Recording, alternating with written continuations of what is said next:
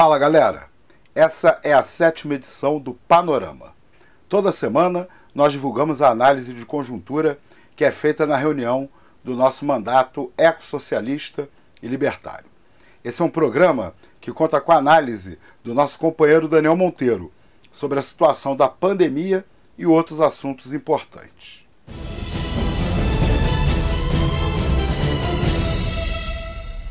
Na primeira parte, que trata do noticiário internacional, o Daniel tratou, entre outros assuntos, da polêmica envolvendo a vacina russa para o coronavírus. Essa vacina deve ser a primeira a ser oferecida, mas a comunidade científica tem levantado muitas dúvidas sobre a eficácia do medicamento. O Daniel também vai comentar sobre os indicadores da queda do PIB de diversos países e sobre os protestos populares que ganham força na América do Sul em países como Chile e Bolívia. Então, bom dia, pessoal. Vou começar aqui mais um giro pelas notícias da semana, começando pela situação mundial. Na pandemia, a gente já atingiu a marca no mundo de 21.636.369 casos confirmados. Em termos de mortes, a gente já atingiu a marca de 769.917 mortes confirmadas em nível mundial. Vale mencionar também que nessa semana o vírus voltou a circular na Nova Zelândia. Nova Zelândia, até então, vinha sendo um país que servia de exemplo do combate à pandemia, ainda é, de certa forma, e tinha ficado mais de 100 dias sem nenhum caso registrado de contaminação pelo coronavírus. Mas ocorreu um surto e rapidamente as autoridades sanitárias já identificaram o local do surto, isolaram as pessoas, buscaram a rede, mapear a rede de contágio, enfim.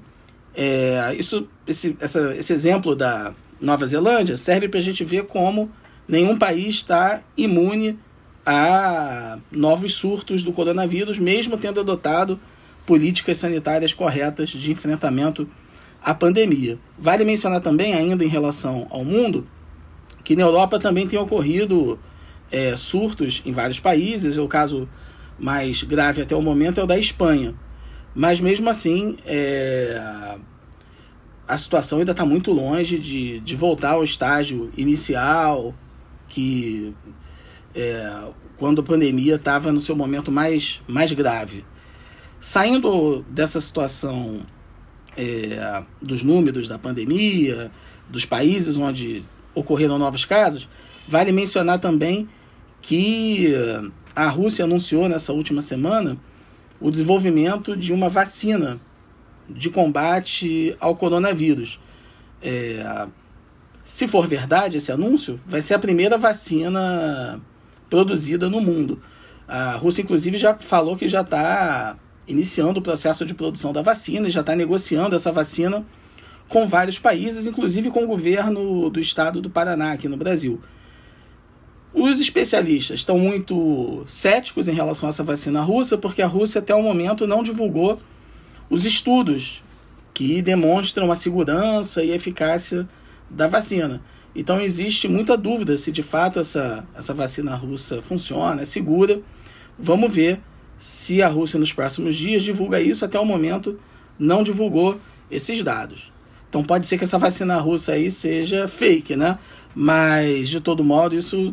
A gente só vai ter a confirmação disso quando saírem esses estudos aí, ou não. Ou se não saírem os estudos, aí é evidente que é uma vacina fake.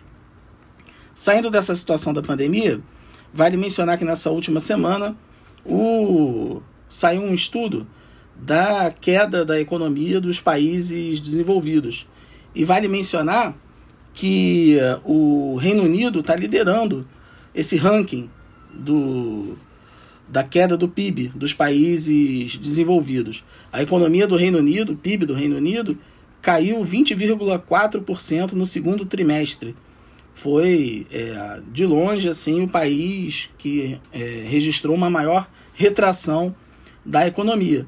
É interessante observar isso porque o Reino Unido foi um país que, inclusive no combate à pandemia, num primeiro momento, teve uma postura negacionista, de contar com a imunidade de rebanho, e só depois que percebeu que isso seria um grave erro foi que ele começou a adotar medidas de isolamento mais efetivas. Então, inclusive o Boris Johnson, governante do Reino Unido, tem sido muito criticado porque ele demorou a reagir contra o coronavírus e tem sido atribuído a essa queda da economia, a culpa dessa queda da economia ao Boris Johnson por ter demorado a reagir à pandemia, o que fez com que a situação lá ficasse mais grave do que poderia ter sido. Mas, de todo modo, eu acho que é também um índice aí de como a situação da economia mundial está bem grave. Vale mencionar também que, nessa semana, o Joe Biden escolheu a senadora Kamala Harris, que foi procuradora e é também do Partido Democrata, como sua vice. A Kamala, ela é negra, né? É descendente de jamaicanos e indianos, e embora tenha esse simbolismo de ser uma mulher negra, e pela primeira vez uma mulher negra ocupa esse posto de candidata a vice, embora tenha esse simbolismo, a Kamala, ela não é uma figura exatamente da ala progressista, digamos assim, do Partido Democrata. Ao contrário, ela recebe muitas críticas por conta da atuação dela como procuradora, que teria sido uma procuradora muito, muito dura na execução da legislação penal, que afeta principalmente negros e latinos nos Estados Unidos. De todo modo, foi aí um anúncio importante, uma jogada importante do Biden para tentar mobilizar as mulheres e os negros em apoio à sua candidatura.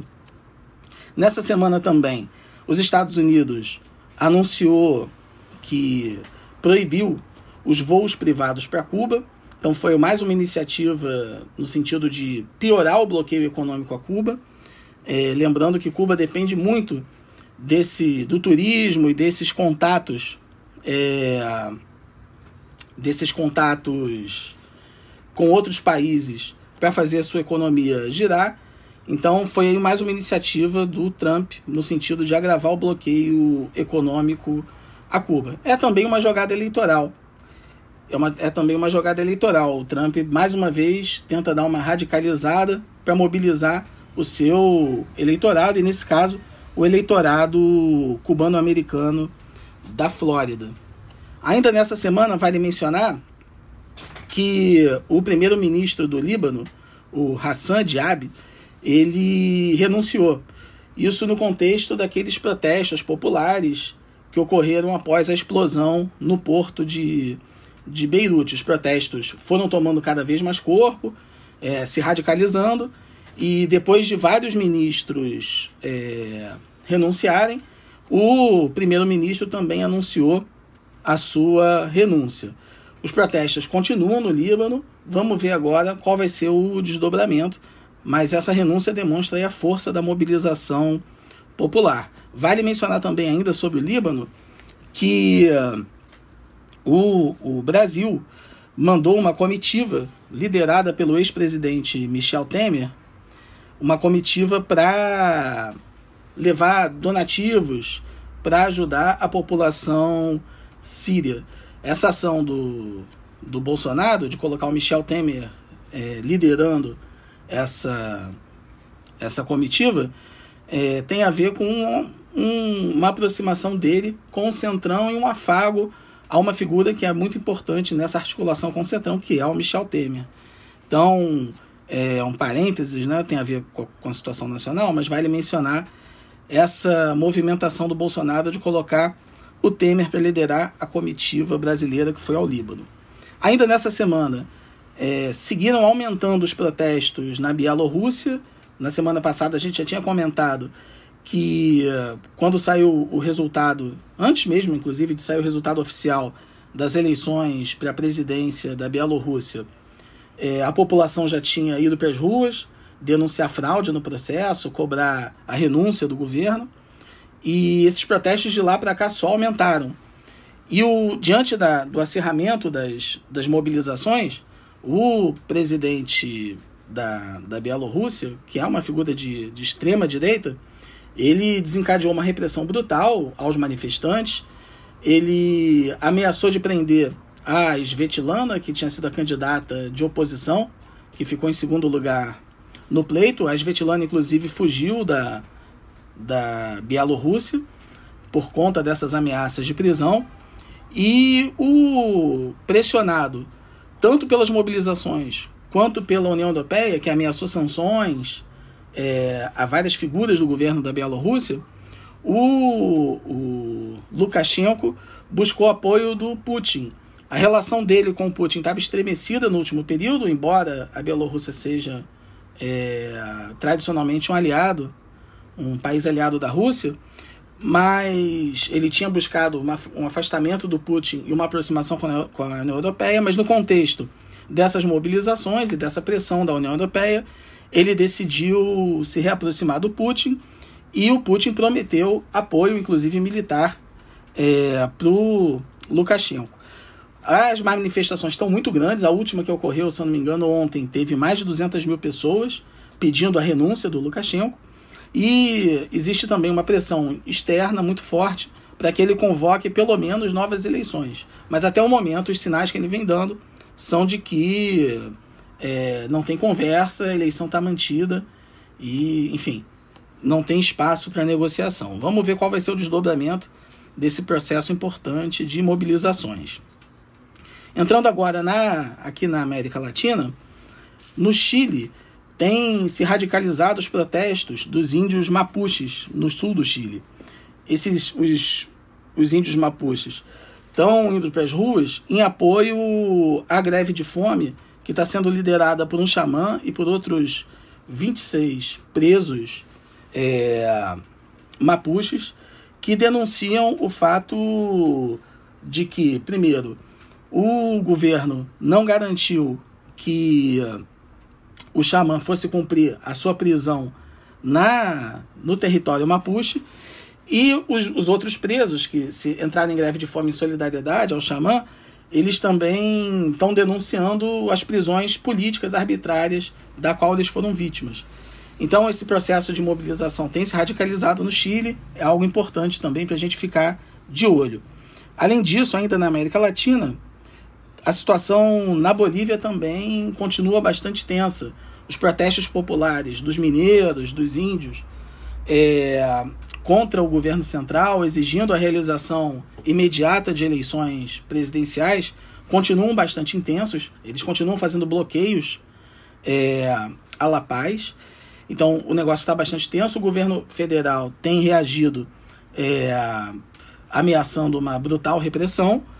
E a situação chegou ao tal ponto de tensão que a ONU, a União Europeia e a Igreja Católica entraram no circuito para tentar mediar um acordo.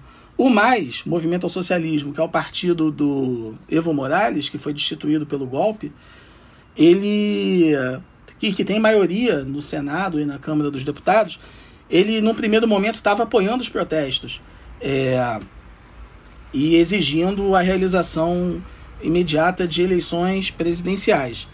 No entanto, nesse último período agora, o MAS mudou de posição, passou a fazer um apelo para que os manifestantes deixem as ruas, principalmente a partir da aprovação pelos parlamentares do MAS de um projeto no Congresso que estabelece que as eleições vão ser realizadas no dia 18 de outubro. Então, a partir dessa votação, o MAS passou a apelar para os manifestantes saírem das ruas. Entretanto, a COB, por exemplo, que é a organização que aglutina os mineiros e outros trabalhadores bolivianos, ela tem dito que não se sentiu contemplada por esse acordo e que os protestos vão continuar. Vamos ver qual vai ser o desdobramento dessa situação. A mediação, parece, pelo que tem saído na imprensa, que a mediação que está sendo feita aí pela ONU, União Europeia e a Igreja Católica, passa pela Giannini, né, atual presidente, que assumiu o poder depois do golpe que tirou o Evo Morales, passa pela desistência da Giannini de disputar a eleição.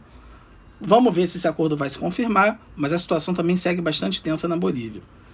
Saindo agora da América Latina, vale mencionar também que nessa última semana os Emirados Árabes Unidos restabeleceram, na verdade, relações diplomáticas com Israel.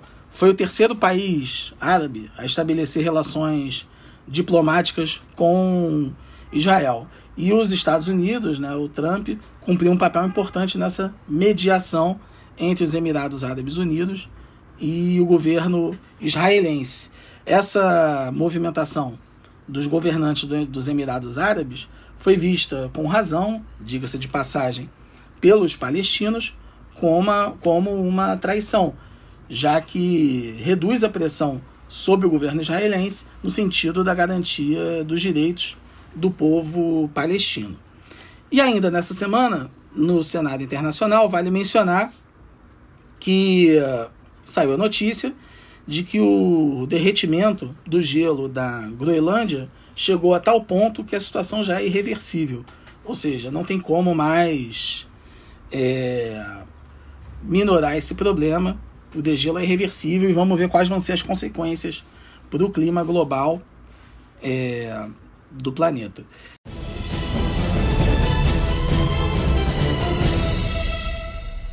A pandemia do Covid-19 já acabou com 108 mil vidas no Brasil. O número de casos superou a marca de 3.300.000. A novidade dessa semana é que, finalmente, a média móvel de óbitos ficou abaixo de 1.000, mas segue ainda muito alta, em torno de 965 mortes por dia. Nesse bloco, o Daniel apresentou mais detalhes sobre a situação da pandemia no Brasil e dados sobre a situação da economia no nosso país. Saindo da situação mundial, entrando aqui no Brasil, em termos da pandemia do coronavírus, a gente já tem 3.340.095 casos confirmados. Nas últimas 24 horas, foram 22.167 casos confirmados. A média móvel de casos confirmados está em 43.488 por dia. Esse número ficou mais ou menos igual aos dos últimos 14 dias. Então, nem cresceu nem diminuiu, tá? Estável. Em termos de mortes, a gente já chegou a 107.885 mortes confirmadas, sendo 582 nas últimas 24 horas. A média móvel de mortes, ela caiu em relação aos 14 dias anteriores. Ela está em 963 mortes por dia. Então, teve uma queda aí em relação aos últimos 14 dias de aproximadamente 3%. Em termos de estados, 6 estados estão com a situação da pandemia ainda num crescente. 10 estados estão com a situação da pandemia estável e 11 estão com a situação da pandemia em declínio. O Rio de Janeiro se inclui entre esses 11 estados em que a situação da pandemia está caindo. Vale mencionar ainda, em relação à pandemia no país, que nessa última semana a avó da Michel Bolsonaro, esposa do Jair Bolsonaro, morreu por conta do coronavírus. E vale mencionar também que o Dória, governador de São Paulo, pegou o coronavírus e está em isolamento social.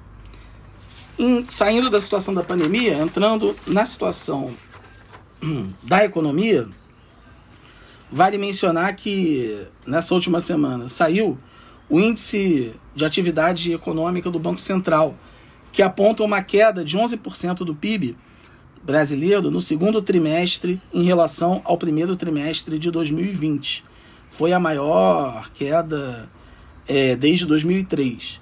Então, esse índice é um índice que, em geral, antecede a divulgação do PIB, que deve sair em setembro. Então, vamos ver se esses dados vão se confirmar quando sair o cálculo da queda do PIB, mas, pelo que tudo indica, a queda vai ser brutal. Ainda nessa semana, saiu mais uma daquelas pesquisas do PNAD Coronavírus, organizado pelo IBGE. Essa pesquisa que saiu é aquela semanal, que toda semana é feita pelo IBGE. Conforme essa pesquisa, a taxa de desemprego passou de 10,5% para 13,7% entre a primeira semana de maio e a última semana de julho. Então é mais uma pesquisa aí que aponta uma subida aí do desemprego. Ainda nessa semana também, o Trump ameaçou retaliar o Brasil se a tarifa de importação do etanol dos Estados Unidos voltar a ser de 20%. Em princípio, no final do mês agora, essa tarifa que havia sido provisoriamente cancelada, ela volta a ser aplicada, e o Trump está prometendo retaliar o Brasil se o Brasil realmente voltar a cobrar os 20% do etanol estadunidense. É mais um episódio aí que demonstra que, apesar do Bolsonaro ficar lambendo o chão que o Trump pisa, fazendo tudo que o Trump manda, o Trump não está nem um pouco preocupado em retribuir em nada essa subserviência do governo brasileiro. Ao contrário, sempre que há algum tipo de interesse mais direto dos Estados Unidos em jogo, o Trump não pensa duas vezes antes de engrossar a voz com o Brasil. Ainda nessa semana, saiu uma notícia que teve bastante impacto, que foi da debandada na equipe do Guedes. Dois assessores do Guedes no Ministério da Economia, o Salim Matar e o Paulo Guedes, pediram demissão do governo federal. E o próprio Paulo Guedes, ministro da Economia, veio a público dizer que estava ocorrendo uma debandada do ministério.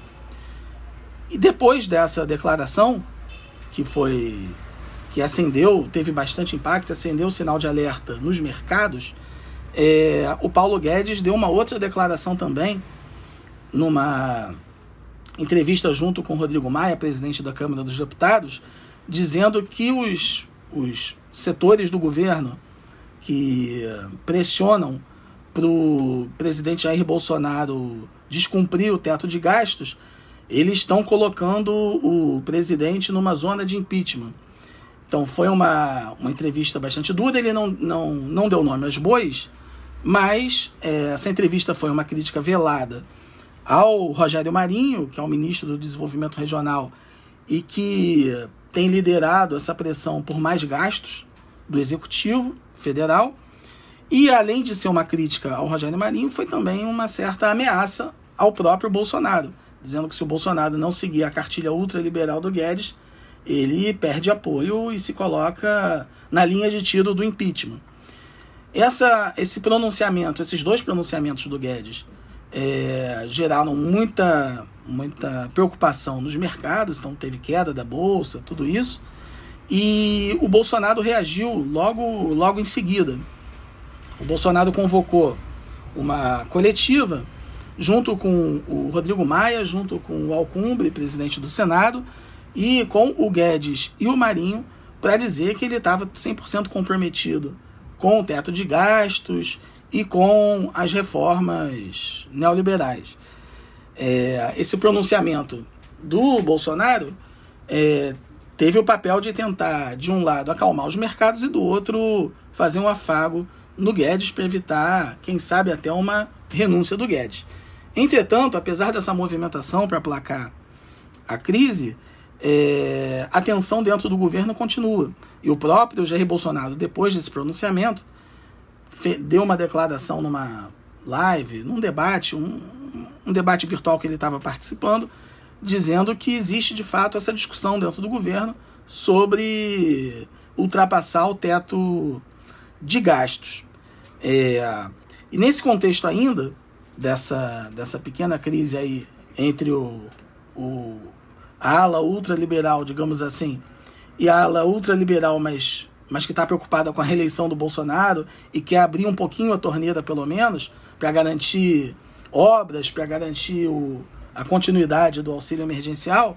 Ainda no contexto dessa crise, foi anunciado que o programa Pró-Brasil, que é aquele programa que pretende fazer uma série de obras a partir do governo federal, saiu o anúncio de que esse Pró-Brasil deve ficar para 2021, não deve ser adotado esse ano, E também o Rodrigo Maia fez pressões para que ocorra ainda esse ano a reforma administrativa, que o governo federal mande a reforma administrativa. Vale mencionar que nessa crise entre, de um lado, o Guedes e do outro lado, o Rogério Marinho, vale mencionar que nessa crise os setores da burguesia que inclusive estavam críticos, são críticos ao Bolsonaro em vários temas, como a Globo, por exemplo, a Folha de São Paulo, rapidamente se alinharam com o Paulo Guedes, cobrando maior rigor fiscal do governo federal, cobrando a realização da reforma administrativa, enfim, se posicionaram alinhados com o Guedes para pressionar o Bolsonaro. E também vale mencionar que nessa polêmica, digamos assim, infelizmente, a esquerda ficou fora do debate. A discussão ficou girando aí entre setores da classe dominante, entre aqueles que querem uma agenda ultraliberal sem nenhuma concessão, desde já, e um outro setor que quer garantir a reeleição do Bolsonaro e, em nome de garantir essa reeleição, quer afrouxar um pouquinho o ajuste fiscal. Nada demais, mas um pouquinho, para pelo menos garantir a reeleição do Bolsonaro e garantir a sua governabilidade. Enfim, é um cenário bastante preocupante que demonstra como a agenda política do debate econômico está muito à direita e como a esquerda, está fora desse debate.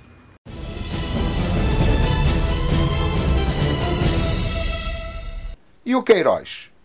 Foi solto e, quando estava tudo certo para voltar para a cadeia, entrou em cena o ministro Gilmar Mendes oferecendo uma confortável prisão domiciliar. O velho aliado da família Bolsonaro, responsável pelas rachadinhas, segue livre. Além da quase prisão do Queiroz, o Daniel falou também sobre outros assuntos importantes do noticiário político nacional, como a nova pesquisa sobre a popularidade do governo Bolsonaro. Saindo do cenário econômico, entrando nas notícias políticas da última semana, o Bolsonaro teve algumas vitórias jurídicas importantes nessa última semana. A primeira foi que o Gilmar Mendes, ministro do STF, depois que o Félix Fischer tinha decidido que o Queiroz e a Márcia, a esposa dele, tinham que voltar para o presídio, o Gilmar Mendes atendeu a um habeas corpus da defesa do Queiroz e decidiu manter a prisão domiciliar, tanto do Queiroz quanto da Márcia. Então foi uma vitória aí no campo jurídico, uma primeira vitória importante. Uma segunda vitória no campo jurídico que o Bolsonaro teve essa semana foi que o juiz federal Hélder Fernandes negou a quebra do sigilo telefônico e de e-mails de 3 assessores do Flávio Bolsonaro no inquérito que apura aquela denúncia do Paulo Marinho de que o Flávio Bolsonaro foi informado com antecedência da operação da Polícia Federal que investigaria as rachadinhas. E, por conta disso, o Queiroz foi demitido antes da deflagração da operação. Então, o Paulo Marinho, que era próximo dos Bolsonaros e que rompeu com eles, fez essa denúncia. Esse inquérito está correndo, mas, segundo o Ministério Público, para avançar na investigação, era necessária a quebra do sigilo telefônico e de e-mails desses assessores do Flávio Bolsonaro. Mas a Justiça determinou que não havia motivo para isso, e isso, com certeza, vai dificultar essa investigação. Além disso, nessa última semana, o Bolsonaro teve uma vitória no campo da articulação política, que foi a indicação do Ricardo Barros como líder do governo na Câmara dos Deputados. Então, Ricardo Barros foi ministro do governo Temer, é uma figura próxima do Michel Temer, e é um cara com muito trânsito no Centrão. Então, o Centrão vai comandar a liderança do governo, e isso é mais um passo que o Bolsonaro conseguiu dar nessa tentativa de consolidar uma base parlamentar. Vamos ver quanto tempo isso dura, mas, de todo modo, foi uma vitória pequena, mas uma vitória. Ainda nessa semana, teve uma outra notícia muito boa para o Bolsonaro, que foi a pesquisa do Datafolha, que saiu. Essa pesquisa indica que o Bolsonaro ele está com 37% de avaliação como ótimo ou bom. Na pesquisa anterior, esse número estava em 32%, então teve uma subida considerável na avaliação positiva do governo. A avaliação de ruim péssimo do governo, que está em 34%, teve uma queda brutal. Na pesquisa anterior ela estava em 44%, então diminuiu bastante a avaliação negativa do governo. E a avaliação regular do governo está em 27%. Aumentou também. Na última pesquisa ela estava em 23%. Então teve um crescimento aí dos que avaliam o governo como regular. Ainda conforme essa pesquisa, para 47% dos entrevistados, o Bolsonaro não tem culpa nenhuma na pandemia do coronavírus, nas mortes provocadas pela pandemia, nada disso. Então 47% dos entrevistados, quase a metade dos entrevistados, acham que o Bolsonaro não tem culpa nenhuma na pandemia. Para 52% dos entrevistados, o Bolsonaro tem alguma culpa. Então, tem alguma culpa. E nesse universo dos 52% que acham que o Bolsonaro tem alguma culpa, apenas 11% acham que o Bolsonaro é o principal culpado. Outros 41% acham que o Bolsonaro é um dos culpados. Então, que é também esse dado da pesquisa também bastante significativo. Essa pesquisa demonstra como, na verdade, vem coroar um processo de recuperação do governo que vem ocorrendo já há um tempo, né? Então o governo, há pouco tempo atrás, estava vivendo o seu pior momento, tinha atritos fortes com o STF, atritos fortes com o Congresso Nacional, não tinha uma base parlamentar montada, o governo vinha enfrentando muitas dificuldades para levar à frente a sua agenda administrativa, vinha acirrando os ânimos dos conflitos com outros poderes, o governo vinha sendo ameaçado por um processo de impeachment, vinha ganhando força no meio político o andamento do processo de impeachment, então aquele foi um momento de maior fragilidade do governo federal, e desde então o Bolsonaro decidiu adotar o modo paz e amor, parar de ficar fomentando conflito com os poderes, passou a tentar aproximar o Centrão para construir uma base parlamentar e aprovar os seus projetos e impedir o andamento do impeachment. E o Bolsonaro, desde então, também tem evitado polêmicas públicas mais evidentes. Então, tem se controlado e tentado controlar também os seus apoiadores. E ainda vale mencionar que, nesse último período, o Bolsonaro começou a colher os frutos, né, do auxílio emergencial de R$600. Embora o auxílio emergencial de R$600 não tenha sido uma ideia do Bolsonaro, a proposta original do Bolsonaro era um auxílio de R$200, foi a partir do debate na Câmara, no Congresso Nacional, que esse auxílio foi aumentado para R$600. Então, embora não tenha sido uma ideia dele, a maioria das pessoas que estão recebendo o auxílio identificam o Bolsonaro como o responsável, e isso veio aumentando a popularidade do governo federal.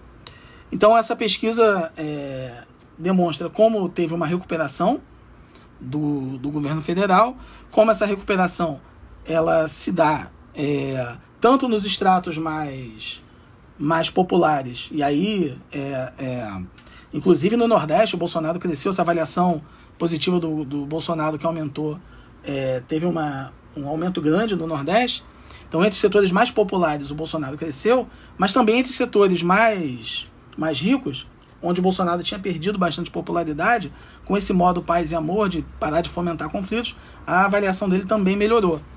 Então, ele teve a oportunidade de se recuperar.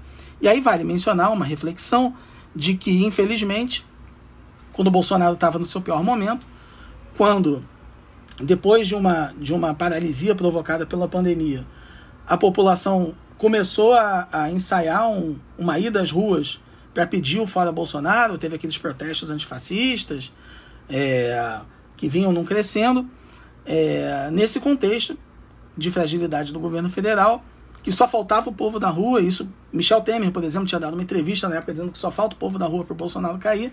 Nesse contexto, a maioria dos partidos ditos de esquerda ou progressistas, a maioria das direções das entidades sindicais, populares e estudantis, decidiu não apostar na mobilização para derrubar o Bolsonaro. Decidiu apostar no lento desgaste do Bolsonaro com vistas a derrotá-lo na eleição de 2022. Aí é bom lembrar aquele famoso artigo do Flávio Dino, dizendo que a tarefa era formar uma frente ampla para derrotar o Bolsonaro em 2022. E aí só faltou combinar isso com os russos, né? A maioria da esquerda achava que esse processo de sangria do Bolsonaro ia se arrastar de forma linear até 2022 e esqueceu de combinar com os russos, esqueceu que o Bolsonaro também poderia adotar ações para reverter a sangria. E foi o que ele fez e teve sucesso. Então a gente não sabe quanto tempo vai demorar, se essa recuperação é um voo de galinha ou algo um pouco mais consistente, se isso dura até 2022 ou não, mas hoje por hoje, Bolsonaro, que estava nas cordas, voltou a ter fôlego, inclusive, se for o caso, para se reeleger em 2022. Então, essa iniciativa, essa política errada e falta de iniciativa de apostar na mobilização para derrotar o Bolsonaro, da maioria das organizações de esquerda, teve como resultado permitir que o Bolsonaro se recuperasse. Mas saindo aqui, fechando esse parênteses, voltando aqui para as notícias, nessa última semana saiu também informação de que o governo federal vai fazer um corte de 4,2 bilhões no orçamento de 2021 do Ministério da Educação, ou seja, algo muito grave que está anunciado. A situação da educação já é complicada, com esse corte vai ficar mais complicada ainda.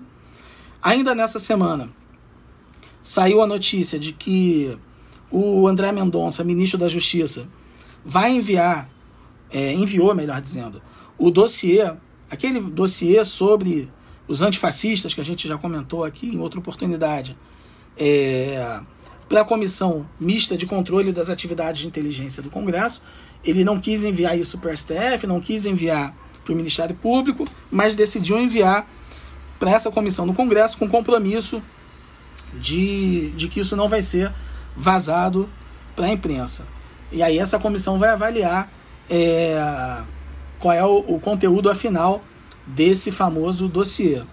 Ainda sobre o dossiê, nessa semana saiu a informação de que o STF, atendendo aí uma requisição da rede, vai julgar aí a legalidade ou não desse dossiê, provavelmente nessa quarta-feira. Então vamos ver qual vai ser também aí, como é que vai ser esse julgamento no STF sobre o dossiê. Saiu também essa semana a informação de que também tem a ver com essa arapongagem do governo federal, de que os gastos com os agentes da ABIN, Associação Brasileira de Inteligência, aumentaram 51,5% nesse período de governo do Bolsonaro, o que demonstra como o governo federal tem investido na arapongagem. Ainda nessa semana também, o Bolsonaro fez uma declaração numa reunião de cúpula dos países da região amazônica, deu uma declaração dizendo que essa história de que a Amazônia arde em chamas é mentira, que não existe nada disso. Então, mais uma vez, o governo federal desmente, dá uma declaração negacionista no terreno ambiental, e que é algo que desmente esses esforços que, entre aspas, ele diz que vem... Esforços entre aspas, né? Ele diz que vem fazendo para combater as queimadas e preservar a Amazônia. Então, é mais uma declaração que demonstra como o governo federal não tem compromisso nenhum com a natureza. E ainda sobre a natureza, nessa semana, saíram os dados do INPE aí sobre as queimadas no Pantanal, que subiram 240% em 2020. A situação das queimadas no Pantanal está muito grave, não só destruindo a natureza, como afetando, inclusive, moradores da região que estão sendo obrigados a sair por conta das queimadas. Saí de lá por conta das queimadas. Ainda nessa semana, acho que vale mencionar, 3 casos aí que causaram bastante comoção pública, né? Um primeiro caso foi a sentença da juíza Inês Zarpelov, de Curitiba, que cita a cor da pele, né? Cita a raça de um condenado como elemento justificador da condenação, o que causou um alvoroço tremendo. Ela, inclusive, vai ser investigada pelo Conselho Nacional de Justiça por conta disso. Ainda nessa semana, teve o caso da menina de 10 anos do Espírito Santo, que havia sido estuprada pelo tio e engravidado, e que estava aguardando uma decisão da justiça para que ela pudesse fazer o aborto. Lembrando que, no caso dela, o aborto está previsto em lei. Está previsto em lei por 2 situações. Primeiro, porque foi estupro, o que está previsto em lei, o aborto nesses casos. Segundo, porque representa risco para a vida da gestante. Como ela é uma criança de 10 anos, a gravidez representa alto risco para a vida dela. E a justiça estava demorando para autorizar a realização do aborto no caso dela. E depois de muita pressão das entidades do movimento de mulheres, das entidades de direitos humanos, da OAB, do Espírito Santo, depois de muita pressão, finalmente a justiça autorizou a realização do procedimento. Entretanto, no Espírito Santo, não conseguiram achar nenhum hospital para fazer o procedimento no Espírito Santo. Os hospitais alegaram dificuldades técnicas, objeção de consciência para realizar o procedimento, e ela teve que ser transferida para outro estado. Essa informação foi mantida em sigilo, mas teve que ser transferida para outro estado para fazer o procedimento. E nesse outro estado que ela foi fazer o procedimento, os ativistas anti-abortos aí, liderados pela Sarah Winter, descobriram o hospital onde ela ia fazer o procedimento, foram fazer manifestações na porta do hospital, ameaçaram médicos, ameaçaram invadir o hospital para tentar impedir o procedimento. Então, teve uma mobilização também dos setores que estão apoiando a menina, apoiando o direito dela de, nesse caso, fazer o aborto. E essa situação também causou bastante comoção, seja por conta da demora, do caso em si, evidentemente, que é um caso muito dramático, mas também da demora da justiça em decidir favoravelmente a realização do aborto e a reação desses setores fundamentalistas religiosos que, em nome da vida, querem colocar em risco a sobrevivência da menina de 10 anos que foi vítima de uma violência brutal. E ainda nessa semana, outro caso que causou muita comoção foi a reintegração de posse, de forma super violenta, da área do acampamento Quilombo Campo Grande, do MST, que fica em Campo do Meio, em Minas Gerais. Quem fez a reintegração de posse foi a Polícia Militar do Zema, do governador Zema. Foi uma operação mega violenta. Na operação, eles destruíram uma escola que funcionava no acampamento, que é da Escola Popular Eduardo Galeano, destruíram as plantações que tinham sido feitas pelas famílias. Vale mencionar que essas famílias, cerca de 450 famílias, viviam lá nesse acampamento há 22 anos e que essas famílias ocuparam esse terreno desde que a empresa agropecuária que explorava essa terra faliu e deixou de pagar os seus funcionários, direitos trabalhistas e tudo mais. E aí os funcionários, que são muitos dessas famílias, são ex-funcionários dessa empresa, ocuparam a terra para sobreviver. E aí ocorreu essa reintegração de posse absurda, que também causou bastante comoção. Uma última informação ainda nesse cenário mais político é que provavelmente hoje vai ser deflagrada uma greve nacional dos funcionários dos Correios, que vai ser uma greve tanto por questões salariais, mas também contra a privatização dos Correios, que está na alça de mira do Paulo Guedes e do governo federal.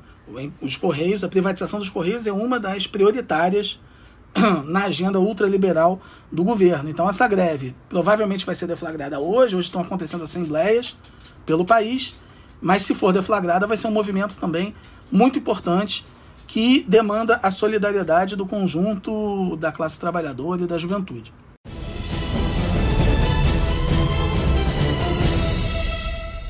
Nesse ponto final do panorama, o Daniel apresentou os dados da pandemia no estado e na cidade do Rio de Janeiro.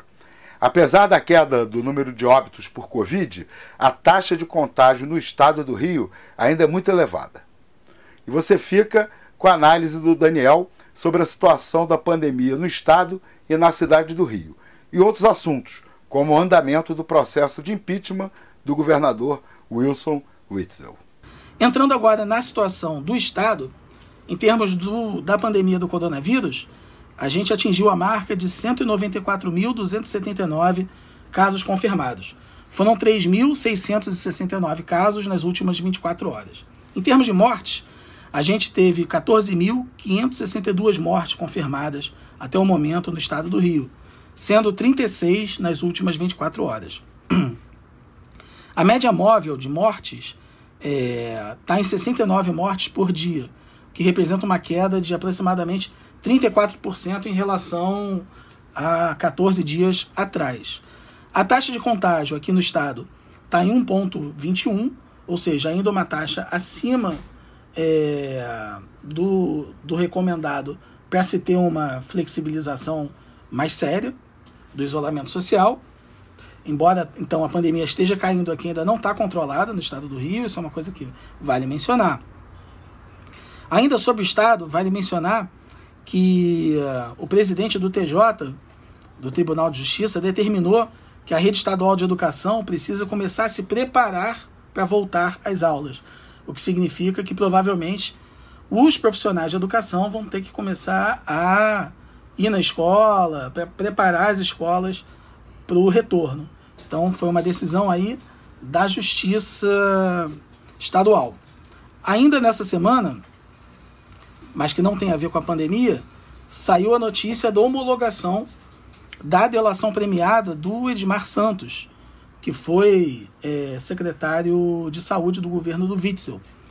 Parece que nessa delação, o Edmar aponta como provas várias gravações que ele fez com diversos políticos, inclusive deputados estaduais, e parece que com o próprio Witzel. Então essa homologação da delação foi um revés importante para o Witzel e promete bagunçar a situação não só do governo estadual, mas também da Assembleia Legislativa. Há muita expectativa em relação ao que vai sair dessa delação. No contexto dessa delação, o Witzel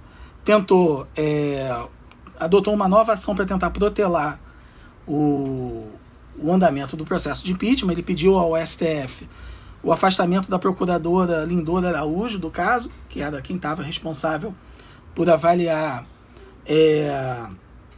a ação que o Witzel apresentou ao STF, pedindo a suspensão do processo de impeachment na ALERJ, e que foi acatada pelo Toffoli.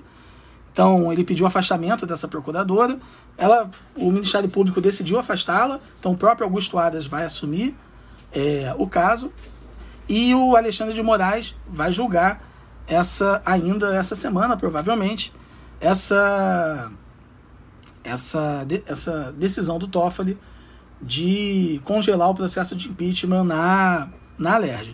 De todo modo, independente desse lado jurídico, que o Witzel tem apostado para tentar postergar o impedimento, o presidente da ALERJ, André Siciliano, anunciou que mesmo que a decisão do STF seja desfavorável ao andamento do processo de impeachment na casa, que eles vão fazer uma reunião, vão formar uma nova comissão de impeachment e que vão tocar o processo. E que na avaliação dele, o processo de impeachment, a primeira fase, pelo menos, do processo de impeachment deve ser concluída até o final de agosto, início de setembro.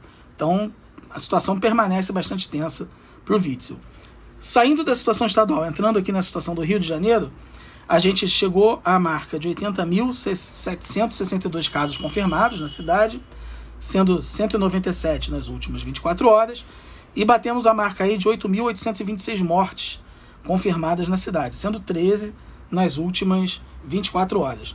A taxa de contágio na cidade está entre 0,75 e 1,27. Então está oscilando entre esses dois.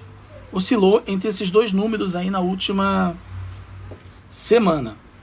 Além disso, vale mencionar que o Crivella desistiu daquela ideia que ele havia anunciado, que ele vinha anunciando, melhor dizendo, há um tempo, de fazer cercadinhos nas praias do Rio de Janeiro para evitar a aglomeração. Ele desistiu dessa ideia, alegando que a ideia não foi bem recebida pela população. E o Crivella também decidiu adiar o início da fase 6 de abertura, que é a fase que permite o funcionamento de cinemas, teatros, shows e jogos esportivos. Então o Crivella decidiu adiar por 15 dias o início dessa fase 6, alegando que quer observar primeiro os efeitos da fase anterior, da abertura anterior, para ver se é possível dar esse passo.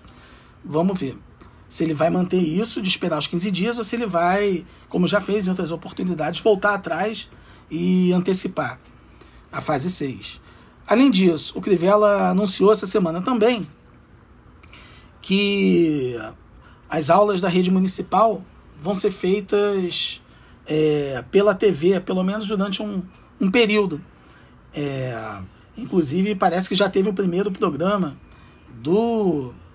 de TV aí, mas pelo que saiu na imprensa, a aula mesmo não teve. Foi uma entrevista, enfim, não teve lá, não foi exatamente uma aula.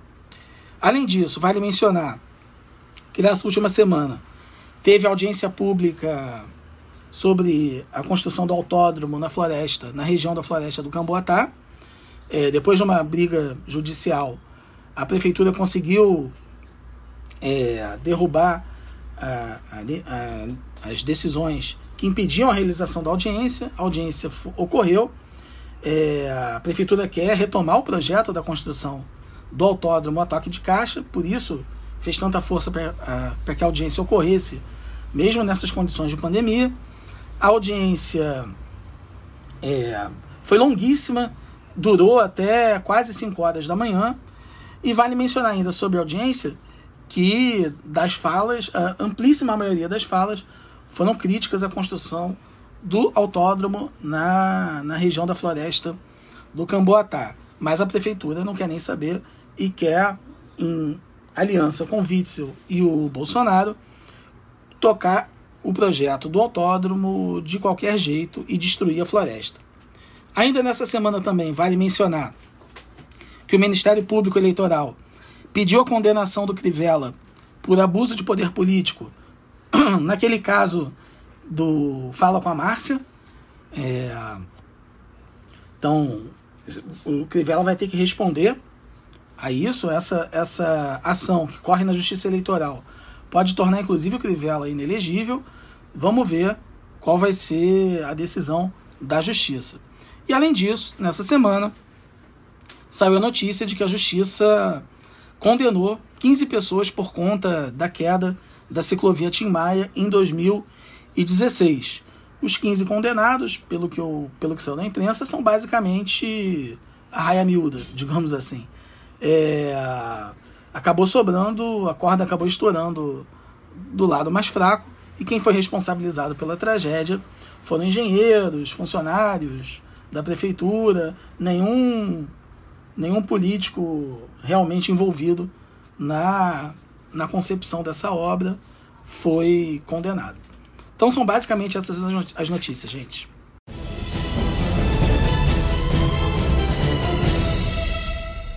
Bom, quero agradecer mais uma vez ao Daniel pela síntese, pelas análises, né, e pedir para os ouvintes que gostaram, né, ajudarem a compartilhar o nosso panorama. E na semana que vem teremos um novo programa.